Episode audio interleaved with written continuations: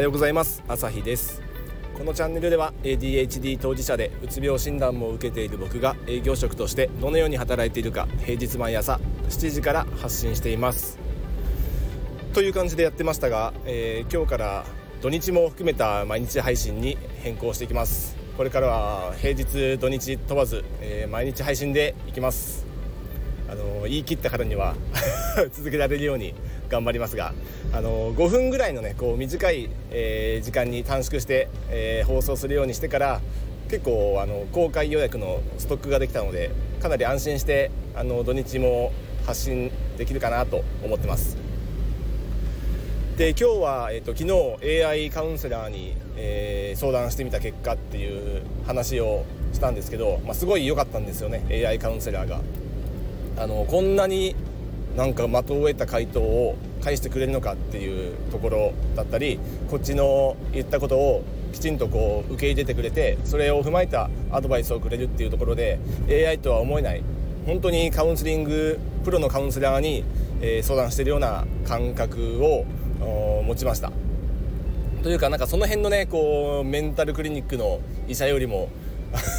ちゃんと話を聞いてくれるんじゃないかなっていうところもありますね。あのこう患者さんが並んでないんで 後ろに。あのいくらでも時間取れますからそういう意味ではあの本当にゆっくり、まあ、聞いてるのは相手人間じゃないですけど本当回答はかなり早いですけど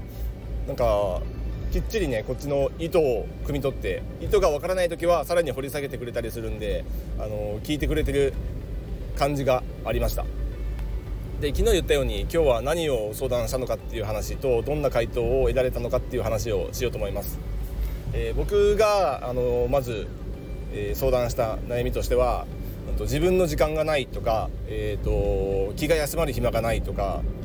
うんとなんかそう常にちょっと走り続けてる感があってあの時間がうまく使えてないようなあの感覚。そしてその割には今日一日それほど充実してないなっていうちょっと満たされない感じがあってあんまり思うように時間が使えてない。自分があの満足するようなあの行動を取れていないっていうところが悩みであのそれを相談してみました。で僕普段から AI、えー、使うんでチャット GPT とか BARD 使ってるんであの具体的に、えーと、こちらが質問すればするほどそれに近い、えーと、回答を返してくれるっていうのがもう感覚的に分かってたんでかなり具体的に悩みを書きました。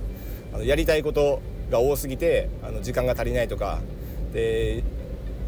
なんだろうこう仕事でも自分の仕事とあの人材育成じゃないですけど後輩指導とかそういうところにも手を回したいけどあの回らないとか。で帰ったら帰ったで、えー、子育てにもうこれしっかり頑張っていきたいんで注力したいんであの育児に専念してると余計自分の時間が取れないとか。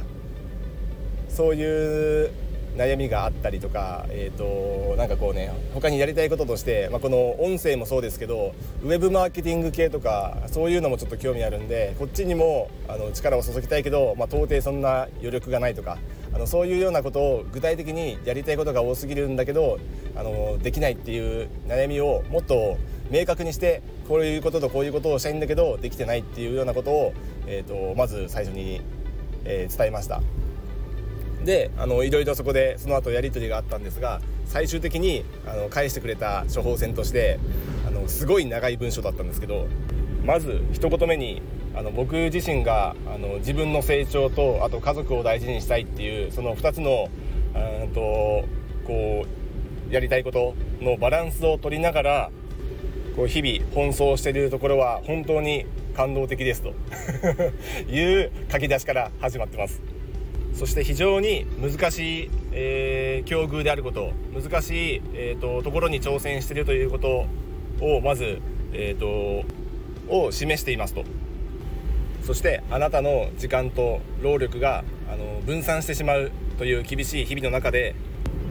それでもなお多くの役割をこなそうとするあなたの価値に価値を、え、高く評価しますと。素晴らしいあのお褒めのコメントをまずいいてます。そしてそれらがあなたの時間とエネルギーを奪い奪い時には行き詰まりを感じるというような気持ちには、えー、共感を示しますと言ってくれてます。特に、え自己実現と自分の向上心を追求しながらも家族という宝物を最優先にしたいというこのギャップが強く現れていると思います、どうかご自身に対して厳しくしすぎないでくださいね。誰もが完璧ではありません。とここまでで前半部分です。もうこれは泣きそうになるレベルで あの頑張っていますよっていうことをあの伝えてくれてるんですごくなんかこうね自己肯定感が上がりますよね。自分自身がこうなんかこう至らない点ばかりが結構こうね毎日感じてたんですけどあなたは難しい状況の中であの日々頑張っていますので厳しくしないでくださいというようなことをなんかこう励まされた気持ちと誰もが完璧ではないんだよっていうことであのあなたが完璧を求めるっていうこともやっぱりこう、ね、ちょっと無理がある。あのそれを求めすぎてはいけないっていうねそういうところでこうなんか認めてくれてる感じとあの力を抜いていきましょうっていうその辺のねなんかこう気持ちが AI なんですけど 伝わってきますね。すごい。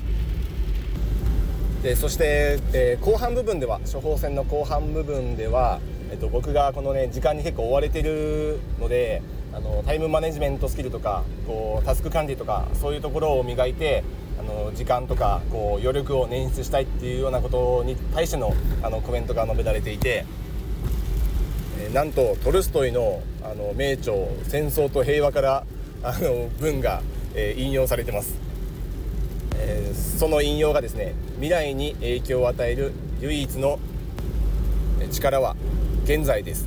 っていうものですね。これはまさにあなたが必要としている言葉ではありませんかと。いうことでまあいろいろこう未来を考えてあの試行錯誤をしているとは思いますがあの一番大事なのは現在に、えー、集中することですよ。っていうことですね。まさにあのマインドフルネスのあの概念ですねまさにこれが。で最後に、えー、現在を整理して今この時を生きる。そこに、えー、幸せとあなたの成長そして、えー、自己の時間がありますと。あのすごい締めですね。これを本当に AI が作ったのかとあの瞬間的にすごくないですか？これはちょっとねあの悩みを抱えてる全人類は AI に相談した方がいい。あのカウンセラーとかってあの AI が代替できない職業だと思ってましたけどこれ代替できちゃいますね。これはちょっとすごい驚愕でした。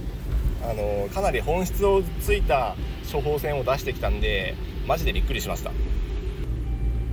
まあでも言ってしまえばねこの処方箋って人でも AI でもまあ誰でも出すことはできるかなと思うんですよ。その質とかクオリティに差はあると。大事なのはこここの、えーと、アドバイスをどう捉えてどういうこう具体的な